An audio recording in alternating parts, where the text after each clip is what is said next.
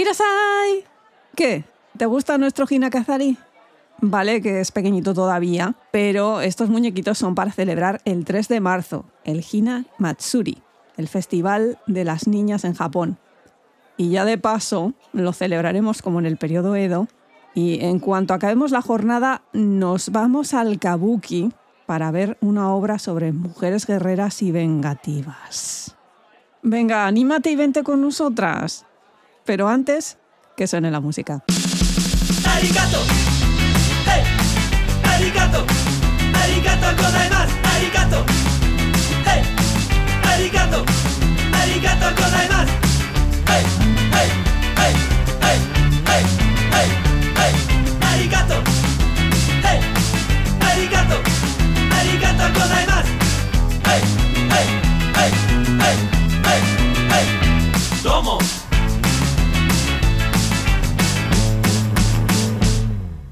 Hola gente, aquí Kitsune de Historias de una Izakaya. Comienza el mes de marzo y en la Izakaya lo vamos a dedicar a temas sobre la mujer en Asia. Y es que en Japón, marzo o abril, depende, ya sabéis, el rollo este del calendario lunar, siempre ha estado relacionado con las mujeres, porque es el momento del año en el que se celebraba la fiesta femenina por excelencia, que es el Hina Matsuri, la festividad de las muñecas. En la actualidad se celebra todos los 3 de marzo por aquello de la introducción del calendario occidental en Japón, ya os he comentado muchas veces, periodo Meiji, se adaptan costumbres occidentales y entre ellas es el calendario. Y esto era una festividad sintoísta destinada a rogar por la buena salud y una futura boda beneficiosa para las niñas de la casa. En un primer momento estaba relacionado con la floración de los melocotoneros, así que el nombre era Momonoseku, el festival de los melocotones, porque la rama de dicho árbol se supone, aquí yo lo dejo en el aire, que espantaba a los demonios y el melocotón, ya desde China, es un símbolo de longevidad. Hoy en día se celebra montando una especie de stand o hinakazari, cubierto por una tela roja que se llama dankake, y ahí se colocan unos muñecos que en un principio representaban a los novios y al cortejo de una boda en el periodo Heian, pero que ahora son una representación de la corte imperial durante dicho periodo. Dependiendo del pastón que te quieras gastar o del pastón que tengas para gastarte, tendrá más escalones o menos y tendrá más muñecos o menos. Esto normalmente era un símbolo de estatus. Lo máximo son siete escaloncitos, lo más básico tres. Y los muñecos son un tamaño considerable. También vuelvo a insistir, dependiendo del pastón que tengas para gastarte. Que además esto luego se iba heredando dentro de la familia. En la parte de arriba, el emperador y la emperatriz. En el siguiente escalón van tres doncellas, en el siguiente escalón van cinco músicos. En el siguiente escalón van dos especies de guardianes, uno más viejo, otro más joven, así con flechas, espada. Otro que son, creo, cuatro sirvientes y luego otros dos con ofrendas y decoración. Eso si tienes, insisto, el dinero y sobre todo el espacio para montarlo. Si no, lo más normal es emperador, emperatriz, las doncellas y tal vez los guardianes, depende. Se cree que el origen estaba en un ritual precisamente de ese periodo Heian, en el que la gente se pasaba por el cuerpo unos muñequitos ya comenté un poco también el uso de estos muñequitos cuando estuve hablando del ritual este de Lucy no Toki no Mairi, cuando hice el monográfico de la Jania, os lo repasáis. Bien, esta técnica era un poco parecida, te pasabas el muñequito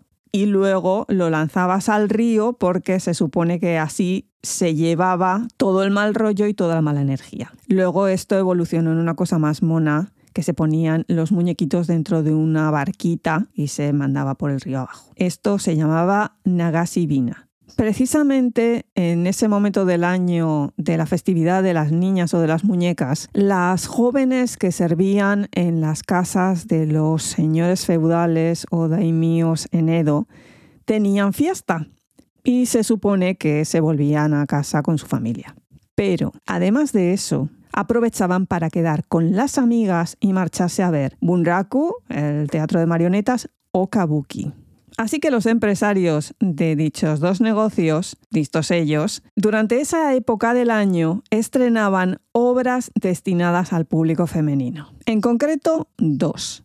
La primera, Kagami Yama Kokyo no Nishikie, que esto se podría traducir como los antiguos grabados de Kagamiyama, que aún encima Kagami significa espejo, así que hay veces que esta obra simplemente se llama Kagamiyama, que se podría traducir también como montaña de espejos aunque al final la gente a pie de calle terminó llamándola el Chusingura femenino, que Chusingura es la historia esta de los 47 Ronin, que si no sabéis es los 47 leales de Asano porque resulta que su señor se cargó a otro que le estaba metiendo el dedo en el ojo, bueno, en realidad encordiándole mucho, y entonces se quedaron sin señor y decidieron vengarse porque fíjate tú, el otro era un bicho, bueno, pues esto con una temática, no con tanto tío ni con tanta cosa, pero una temática que va por ahí, que ahora la contaré.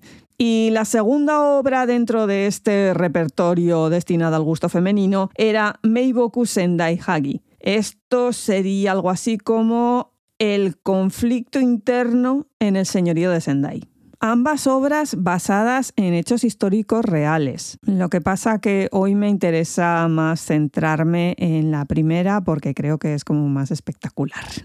Ya os he comentado en otras ocasiones que hubo un momento determinado en que el Bunraku o teatro de marionetas superó en éxito al kabuki. Y entonces se empezaron a crear obras más para el teatro este de marionetas que para los actores de kabuki aunque luego la mayoría de ellas también terminaron adaptadas, pero bueno.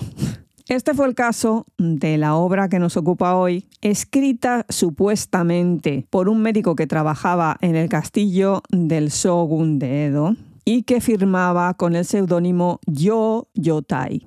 Así que no tenemos mucha más información. Lo que sí que es cierto es que se supone que gracias a su trabajo tenía información directa de lo que se cocía en esas salas y en esas habitaciones dentro del castillo y que muchas veces esas temáticas las reflejaba en sus obras. Por ejemplo, la base de Kagamiyama está en dos hechos no relacionados, pero más o menos, más o menos, contemporáneos. Uno es la terrible venganza que ocurrió en 1724 dentro del palacio que tenía en Edo el daimyo Matsudaira de la prefectura de Shimane. La Tsubone o ama de llaves del palacio, llamada Sawano, se dedicaba día sí, día también, a encordiar a la dama de compañía Michi por traer las sandalias equivocadas. Esta última terminó suicidándose y su sirvienta Satsu mató a Sawano en venganza. El otro suceso que adapta fueron los problemas de la familia Maeda, señores de la provincia de Kaga, entre 1740 y 1750. Lo que pasa que, como suele ocurrir con todas estas cosas del kabuki, bunraku, no solamente fueron cambiando a lo largo del tiempo, adaptándose, mejorándose, ampliándose, reduciéndose,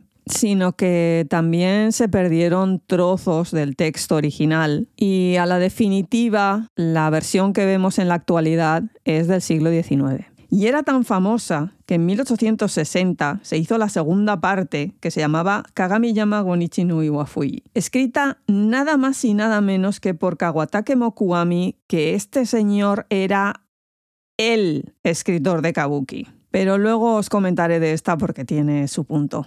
Volvamos a la que nos interesa ahora, Kagamiyama. Se estrenó en 1782 para Bunraku, para las marionetas. También con un éxito tan increíble que solamente tardó un año en adaptarse a Kabuki, una obra englobada dentro de lo que os he comentado antes, las denominadas Yayoi Kyogen, obras de primavera, las destinadas a ese tercer mes lunar, podía ser marzo, podía ser abril, en el que las mujeres tenían más tiempo libre y se iban todas con las amigas a pasárselo bien a Kabuki, al Bunraku. Obras donde la protagonista es una Onna Budo, es decir, una mujer guerrera que puede mantener la feminidad y la compostura a la vez que es capaz de luchar como un samurái. Vamos, servidora muy sí.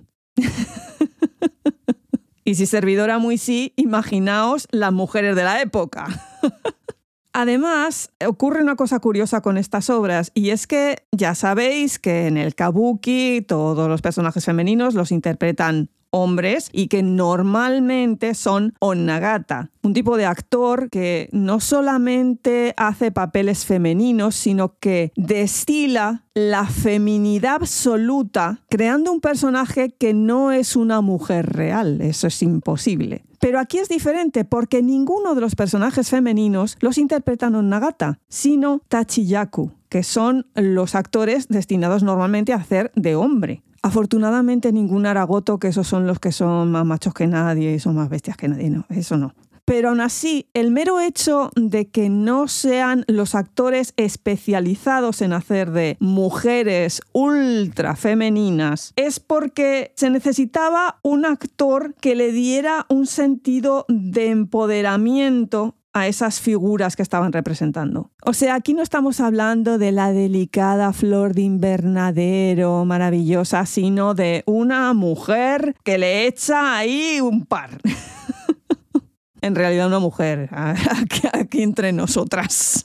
Y la cosa no solamente se quedaba en esto, sino también en las temáticas que estaban tratando, porque eran cosas muy habituales en lo que era su vida diaria. Vale que a lo mejor no a los niveles de lo que voy a contar hoy, pero tampoco se quedaría tan lejos. La obra original de Bunraku eran 11 actos. La adaptación al kabuki simplemente utilizó el acto sexto y séptimo. Y en la actualidad son cinco actos divididos en siete escenas. Ya os comenté que las obras de kabuki duraban todo el día. y que lo que vemos ahora es una especie de concentración de las escenas más famosas o de las que nos han quedado.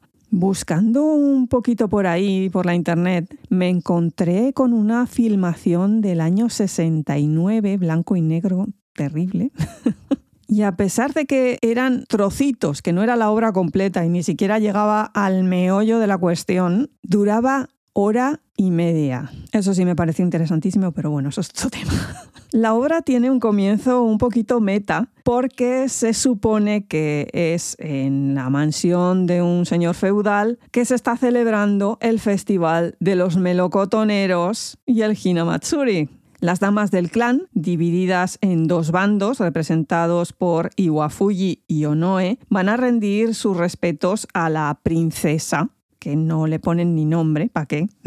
durante esa festividad tan de mujeres. Hay que tener en cuenta que en estas mansiones señoriales no solamente estaba la estructura masculina esta de los samuráis sirviendo a su señor feudal, sino también la misma estructura trasladada a las mujeres que estaban al servicio de la señora del clan. Así que había múltiples y diferentes rangos, también dependiendo un poco de qué familia vinieran o la influencia que podían tener dentro del propio clan. Así que vamos a tener a esas damas en el top del top del top que vienen de según qué clanes que tienen una mayor influencia, luego otras que les sirven, luego otras que les sirven, luego otras que les sirven. Ninguna de ellas pobre de pedir. Ninguna de ellas procedente de una familia de medio pelo pero dependiendo de su grado de influencia, harán una serie de labores u otras. En este caso, Iwafuji es la subone, el ama de llaves, la top, la mejor, la que tiene mayor influencia y la que tiene el poder dentro de lo que es este grupo de mujeres. No es la señora de la casa, pero es la que está más cerca. Y por supuesto tiene su entourage, que se dice ahora, su grupito de damas que giran en torno a esa figura y a lo que tiene que ser el servicio a esa dama. Y por otro lado, Onoe. Un rango inferior porque ella no procede de familia samurái. Ella procede de una familia de clase media, lo que pasa que con el dinero suficiente como para mandar a la chica a formarse dentro de la mansión de un gran señor feudal tenéis que tener en cuenta que escuelas para chicas, ¿qué es eso? Y la mejor opción que podías tener a la hora de formarte era entrar al servicio de una casa de estas. Ya para colmo, si en los más o menos tres años creo que eran que servías allí, conseguías que el daimío o alguno de los que estaban por allí más o menos con cierto nivel echara el ojo y le gustaras, pues mejor que mejor porque entonces ya colocada. A la definitiva era una muy buena oportunidad para según qué chicas de según qué familias y según qué niveles. Pero volviendo a lo que nos ocupa, teníamos a esos dos bandos de mujeres que van a rendirle homenaje a la princesa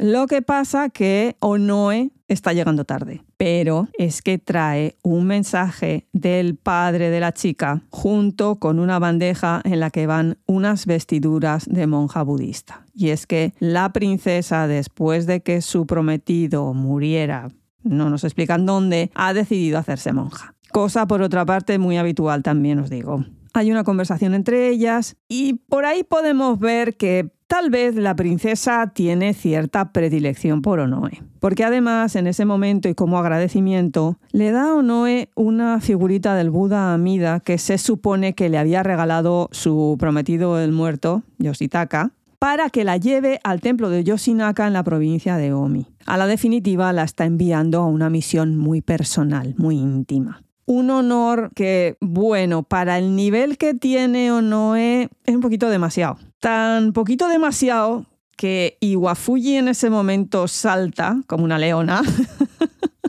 y le recuerda que tenía que haberse negado a realizar este honor porque su superior es ella. Así que tenía que haberle dicho a la princesa que ella no era merecedora de semejante honor y que la que tenía que ir al templo aquel era la Iwafuji. Pero en vez de decírselo en plan a buenas de, hey, te has equivocado, pero bueno, da igual, no, esta, que es un pedazo de bicho, va a dar. Y claro, le dice, si es que ya se sabe que como tú es que no eres de clase samurái, de donde no hay, no se puede sacar.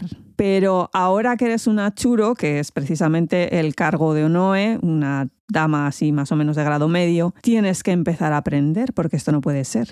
Fíjate en mí, que soy una subone. y como tal tengo que estar versada en todas las artes, no solo las femeninas, porque claro, si la mansión es atacada o entra algún maleante en esta zona de mujeres, yo soy la encargada y tú no has alcanzado el nivel de lucha con Naginata como para defendernos. ¿O sí? Vamos, que le echa un chorreo a la pobre chica. Esto todo en presencia de la princesa, las otras tías. Vamos, es un encanto de señora, ¿eh? Para terminar su discurso con un... Mm, ¿Y qué tal si nos demuestras tus artes marciales? Drama porque realmente esta chica ni sabía ni había aprendido ni nada porque ella es que no era, vamos, no había visto una pan en su vida. A la definitiva que Iwafuyero está haciendo a mala leche total. Pero por allí cerca y escuchando todo esto está la sirvienta de Onoe que se llama Ohatsu. Y esta sí que es de familia samurái. Lo que pasa que, como ya os he dicho, mm, depende de la familia, está a un nivel u otro y esta está aún más abajo. Se aparece por allí y dice que en vez de su señora, que la dejen luchar a ella, porque al fin y al cabo todo lo que ha aprendido lo ha aprendido de Onoe. Y Wafuji, la chunga, dice que ni se va a molestar en ello, que sean las otras damas las que se peleen con Ohatsu, y aparece una de las sirvientas con dos boken, que son dos espadas hechas de madera o de bambú, depende. No es el Sinai que está hecho con tres láminas, esto es el trozo gordo. Vamos, que si te pegan con eso te dan, pero bien. Eiwa Fuji le da una a su sirvienta favorita y la otra se la tira así al suelo a Ohatsu. Es más, el único hombre que hay en escena, que es el joven señor, le dice que no sería mejor que hiciéramos un numerito de estos así, de arreglo floral, una cosita de estas del incienso, en vez de que os leéis aquí a tortas delante de la princesa.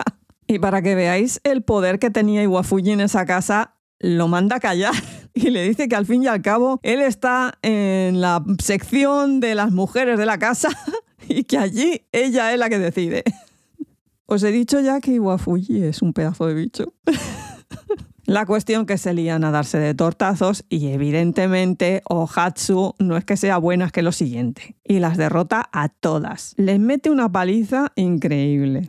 A lo que Iwafuji se pica, se planta ahí con el Boken a enfrentarse con Ohatsu y también le dan para el pelo. Imaginad aquí el público femenino aplaudiendo hasta con las orejas. Tanto la supera en técnica que Ohatsu logra quitarle la falsa espada de madera de la mano golpeándole en la muñeca. Humillación total y absoluta delante de todo el mundo. Para colmo, la princesa felicita a Ohatsu, bueno, en realidad a Onoe, por lo maravilloso de la técnica de la sirvienta. Técnica que es mentira que Onoe se la haya enseñado, pero bueno, obviamente Iwafuji jura venganza. Pasamos a la siguiente escena en la que las damas reciben a Surugisawa Danjo, que es el mensajero del jefe del clan, a su vez hermano de Iwafuji. Mm que viene a recoger un incienso carísimo que se le había encomendado a Onoe para realizar la ceremonia de entrada de la princesa en el convento budista. En otras versiones lo que viene a recoger es la figurita esta de Buda. A todo esto, este tipo está confabulando con otra serie de gente para derrocar al jefe del clan. Así que su hermana está sirviendo de mensajera entre él y los otros. El problema es que además Onoe por casualidad, ¿eh? no lo había hecho aposta, intercepta uno de esos mensajes y tiene la carta en su cuarto. Así que a la ojeriza que le había pillado a cuenta de lo de Ohatsu y de la derrota delante de todo el mundo, tiene la preocupación esta de que si está sabedora del ajo en el que están metidos todos estos y del complot que hay por ahí debajo. Se convoca de nuevo a las damas y se le dice a Onoe que traiga la cajita con el incienso. Ella no tiene ningún problema, la trae, se la presenta aquí al danjo, el tipo lo abre y le dice, Onoe, ¿puedes venir un momentito aquí? La otra, vale, de acuerdo, sí, ¿qué pasa? ¿Puedes echarle un vistacito un momento aquí a la caja? Sí, sin ningún problema, ¿qué ocurre? ¿Tú estás segura de que esto estaba todo en su lugar? Sí, sí, por supuesto.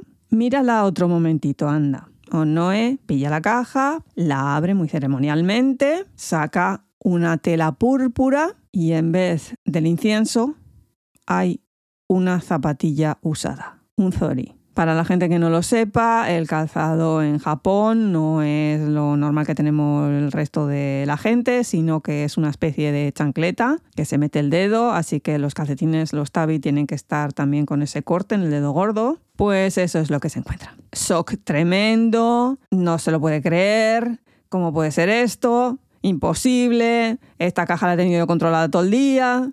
Se le piden explicaciones y ella dice que lo único que se le ocurre es que hay alguien que le tiene puesta la proa, que esto es una venganza personal y que en un primer momento, observando esa chancla usada, se ve que hay un sello grabado a fuego debajo de la suela que esto era muy típico para saber de quién era quién, porque claro, al entrar en una casa la dejabas y tenías que saber cuál era el tuyo. Sello que curiosamente coincide con el Digo Fui. La otra, pues ya os podéis imaginar, ¿cómo te atreves a acusarme a mí de esto? Habráse visto la desgraciada. No dice lo de la maldita lisiada o la no sé qué lisiada porque.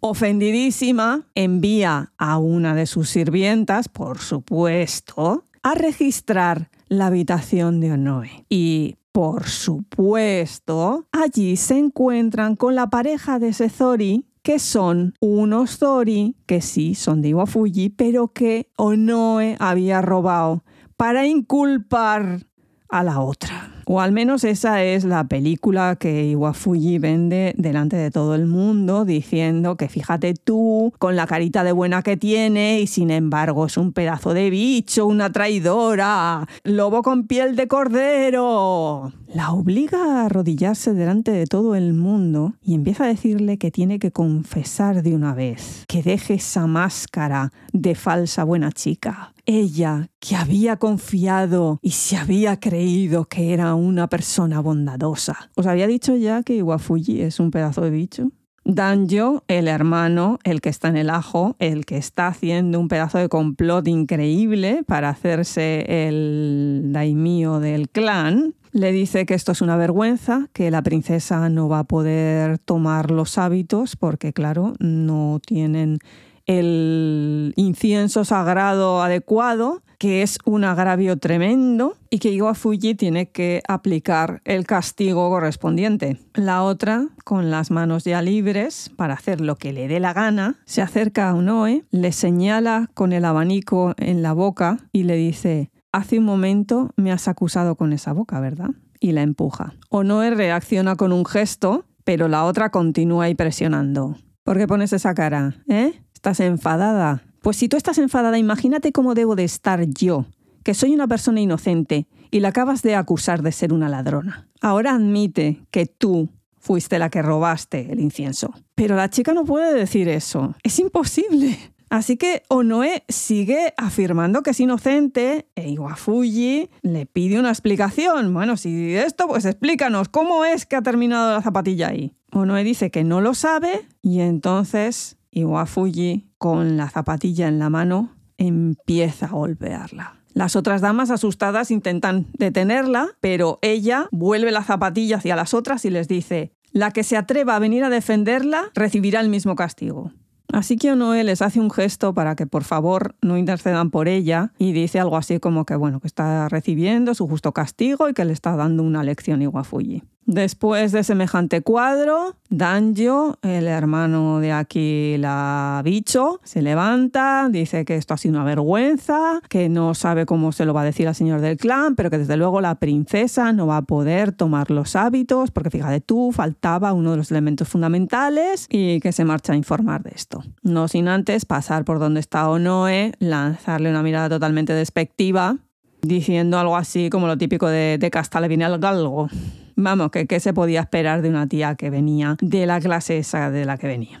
Vaya familia estos dos, ¿eh? Aún encima, para colmo, la pobre chica no solamente le ha metido la paliza con la zapatilla ahí delante de todo el mundo, que esto es una vergüenza absoluta, sino que encima el otro ahí venga ahí el dedito en la llaga. Se marchan todas, dejando a Onoe allí tirada, y se produce una escena en la que no hay palabras. El actor tiene que trabajar con la tensión creada a partir de la escena anterior. Y realmente es un momento muy duro porque sabemos que la decisión que va a tomar Onoe después de semejante afrenta es suicidarse. Es que no le queda otra. La ofensa ha sido de tal nivel que es que la ha puesto en una situación en la que no hay salida. Se limpia como puede el cabello, porque además lleva todo el pelo revuelto, intenta arreglárselo un poquito, intenta recuperar la compostura, levantarse del suelo, falla un par de veces. Y al final sale de escena por el Hanamichi muy lentamente, creando cierta tensión hasta en el espectador porque sabemos todo el tumulto de emociones que hay dentro de esa chica. En la siguiente escena, cambio completo de registro, está Ohatsu en las habitaciones de Onoe, preparando las cosas, preocupada porque considera que es demasiado tarde, que su señora no ha vuelto, algo ha debido pasar, pero la otra cuando llega no quiere contarle qué es lo que ha ocurrido. Se suceden una serie de diálogos y de situaciones que nos dejan entrever un poco cómo era la vida habitual entre estas dos mujeres en esas habitaciones. Se pone a darle un masaje, a darle un poquito de charla. Como quiere sacarle a ver qué es lo que ha ocurrido, empieza a hablarle precisamente del teatro Bunraku, de marionetas.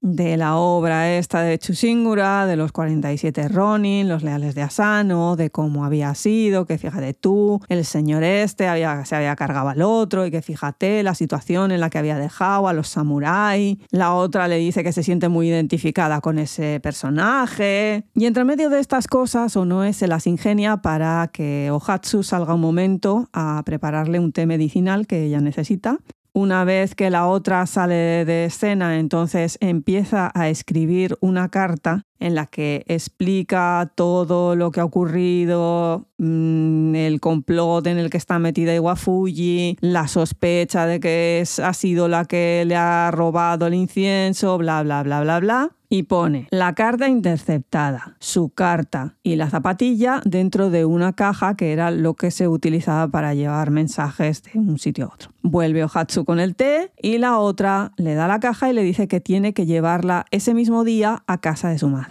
Ohatsu, que se huele algo, intenta demorar la entrega de esa caja, pero Onoe le insiste muy firmemente y le dice, oye, si no la vas a entregar, te vas a tu casa y dejas de servirme. Así que la otra dice, venga, no, no, tranquila, que ahora me voy yo para allá y que la entrego enseguida. En el momento en que Onoe se queda sola, pues ya podéis imaginar lo que ocurre. Saca una espada corta y se suicida. Mientras tanto tenemos a Ohatsu, que ha salido a la calle y está de camino a entregar esa cosa que ya no sabe qué es. El problema es que no hace más que ver malos augurios a medida que va avanzando. Que si una lámpara que se apaga, que si unos cuervos que pasan graznando, que si se le rompe a ella la zapatilla a mitad de camino y tiene que ponerse a arreglarla. Cosa que por otra parte os digo que pasaba mucho, pero era un signo de mala suerte.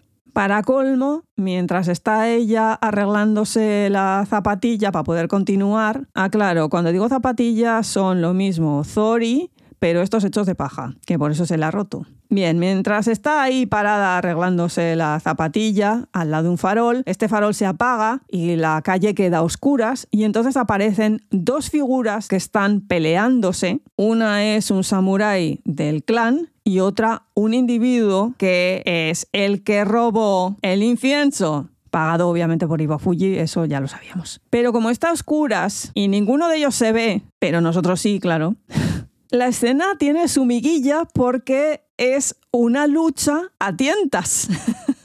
Tienes a tres personajes navegando por el escenario como si no hubiera luz, lo típico que hacemos de ir tentando por ahí las cosas.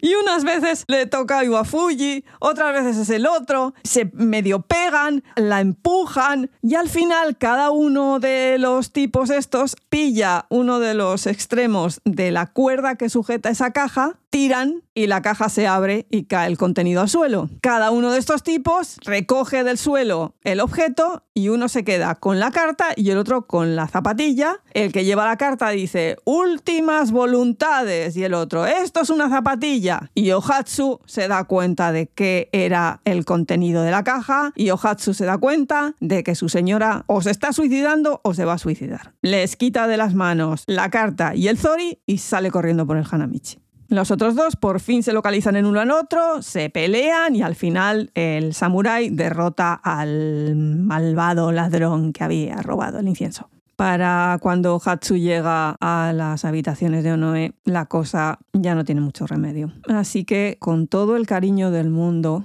va preparando el cadáver de su señora. Es muy interesante porque son toda una serie de rituales que se han perdido. La coloca sobre el tatami, la cubre con su propio abrigo. Uno de los biombos que hay en la habitación lo pone delante del cuerpo, pero al revés, boca abajo. Descuelga una naginata, que es como una especie de lanza, y la coloca apoyada sobre el biombo. Esto es para cortar la mala suerte, para evitar que haya malos espíritus. Pone junto a la cabeza del cuerpo una mesita con incienso y ella se quita los tabis, se quita los calcetines como símbolo de respeto y de duelo. Ha leído la carta, ha leído el otro mensaje de Iwafuji, se da cuenta de qué es lo que ha pasado, así que decide vengar la muerte de Noe. Además, en una escena muy interesante porque sale al jardín y allí tiene el típico sukubai, es como una pileta así con agua y un cacito de bambú. Bebe el agua, se seca con el tenugui, que es una especie de toalla, y el arma de Onoe la limpia con la zapatilla una imagen que sale en 1500 ukiyo-e o grabados japoneses, porque es el pedazo de Zenon.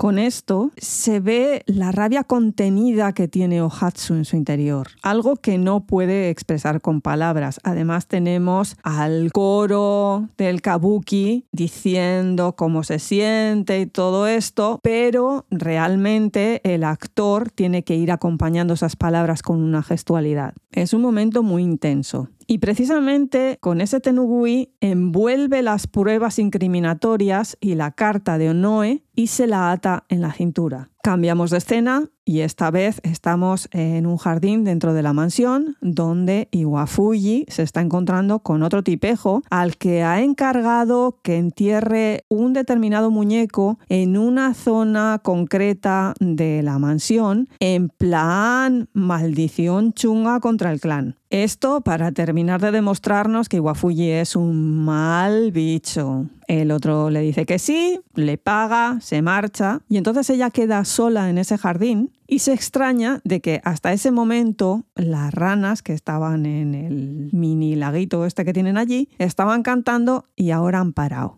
Así que pregunta si hay alguien ahí y entonces Ohatsu sale de su escondite o de donde fuere que estaba ella allí oculta y le dice soy yo, Ohatsu, la sirvienta de Onoe, que te venía a buscar. La otra, a ver, ¿qué pasa? ¿Qué, qué tienes que decirme? A todo esto Iwafuji ya sabe que Onoe se ha suicidado. En algunas versiones aparece en la habitación justo cuando la otra se ha clavado la espada para robarle la figurita hasta de Buda, en otras no. Aún así, Ohatsu le dice que su señora ha tenido un dolor repentino muy fuerte, que se ha desmayado y que como sabe que Iwafuji tiene un amuleto que es buenísimo contra las enfermedades, viene a pedírselo a ver si mejora Onoe de sus males. Y Wafuji le dice, pero ahora, y sí, acompáñame porque es que está la otra ahí desmayada que yo no la puedo mover. La mala malísima, como no se fía, hace como que la sigue, pero de repente se para, se lleva las manos a la cabeza y ¡ay, que me encuentro muy mal!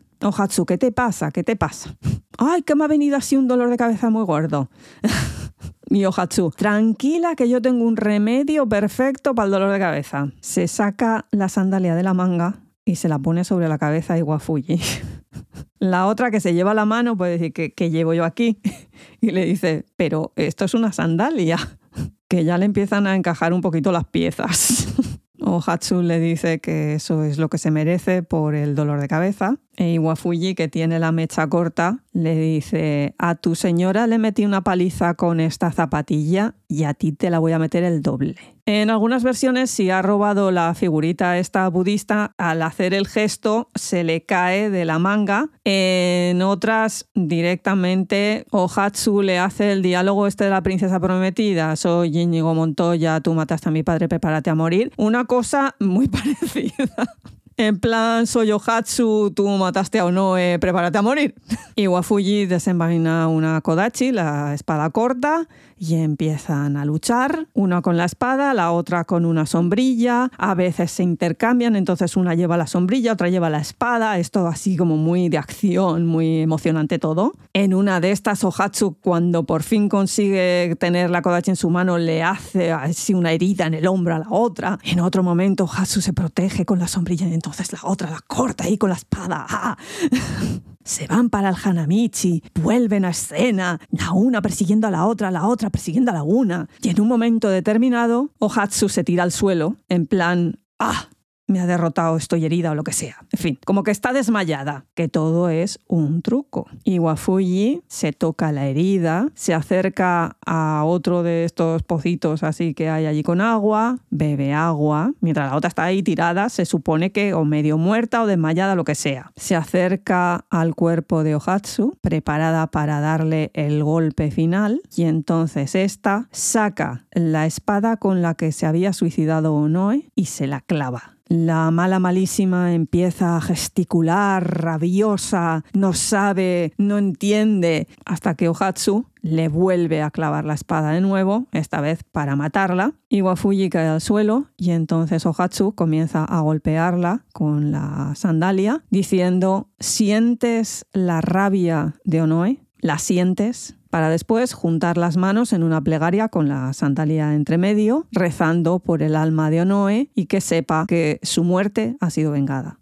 Después de esto va a suicidarse ella también, pero aparece todo el mundo, se descubre todo el pastel, ella entrega las pruebas que dicen que la Iwafuji esta era la que estaba haciendo el complot con el otro, detienen al otro, se muestra al ladrón del incienso y el señor del clan premia a Ohatsu con el puesto que tenía Onoe y además le concede el cambio de nombre y a partir de ahora será llamada Onoe. Fin. Después de todo esto, os hacéis una idea de cómo se debía de sentir esa audiencia, ese público femenino que precisamente trabajaba de doncella en una casa de estas. Fijo que más de una se había encontrado no con una situación tan grave, no con una situación a lo mejor tan bestia de tener que suicidarse, pero con alguna Iwafuji de la vida seguro que se habían cruzado. ¿Quién no nos hemos cruzado con una Iwafuji de la vida? ¿A que sí? Y por supuesto lo que estaba comentando de la equiparación de lo de Chusingura con las acciones de Ohatsu en esta obra. Alguien leal a la persona a la que sirve que ante una situación injusta decide vengarse. Fue tal el exitazo que como os dije anteriormente, hubo segunda parte. vale que muchísimos años después. Y la segunda parte no solamente la escribe Mokuami, que es como el grande, sino que aún encima es que el temazo es increíble. Yo esta sí que tengo ganas de verla. Porque esto es como Terminator. Os doy una pista. El título es Kagami Yama Gonichi no Iwafuji, que significa la fallecida Iwafuji de la montaña de espejos. ¿Eh? Fallecida. ¿Eh? Pero Kitsune, si está fallecida, entonces como, Ah, es que ahí está el punto. Porque la historia comienza, que esto es lo que yo quiero ver, con los huesos de Iwafuji dispersos por un campo. Y entonces, en sabe Dios cómo de truco que utilizarán ahí, los huesos se juntan y entonces aparece el espíritu maligno y vengativo de Iwafuji en escena. ¡Ah! Necesito esto. es que como en Terminator. Y bueno, ya la historia se va de la olla total, con el espíritu metiéndose en el cuerpo de uno. Bueno, unas cosas. ¡Boh! Locurón. Todo para ir a por la Onoe 2, que, es que además la llaman así, Onoe 2. En plan espíritu vengativo. Pero en serio, que es que eh, el argumento de esa obra es ya la ida de parra más increíble que yo me haya cruzado nunca en Kabuki. Y mira que me he leído de Kabuki y en fin. Además que es que tampoco va mucho de la Iwafuji esta y de la Ono. Eso es un trocito de la obra. Luego va de otra serie de cirios, de clanes, de enfrentamientos. Que bueno, es simplemente pues eso, la segunda parte. Y como en la Izakaya no queremos ser la segunda parte de nada, qué mejor que le deis a ese botoncito de suscribirse, seguir. Y si ya lo estáis haciendo, a todas esas cosas en plan pulgares hacia arriba, corazoncitos, estrellitas, lo que sea que nos dé un empujoncillo así, apoyo moral ante las iguafuyes de la vida. ¿Que dónde nos podéis encontrar? Muy fácil, en nuestra página web historiasdeunaizakaya.com. Ahí tenéis todos los programas anteriores, enlaces a nuestras redes sociales, al Discord, al YouTube, a todos los servicios que hay de podcast. ¿Que no os gusta este tipo de temas? ¿Que sois más de la vieja escuela? Tenemos un email, historiasdeunaizakaya.gmail.com. Y sin mucho más que añadir, cuidaos mucho gente.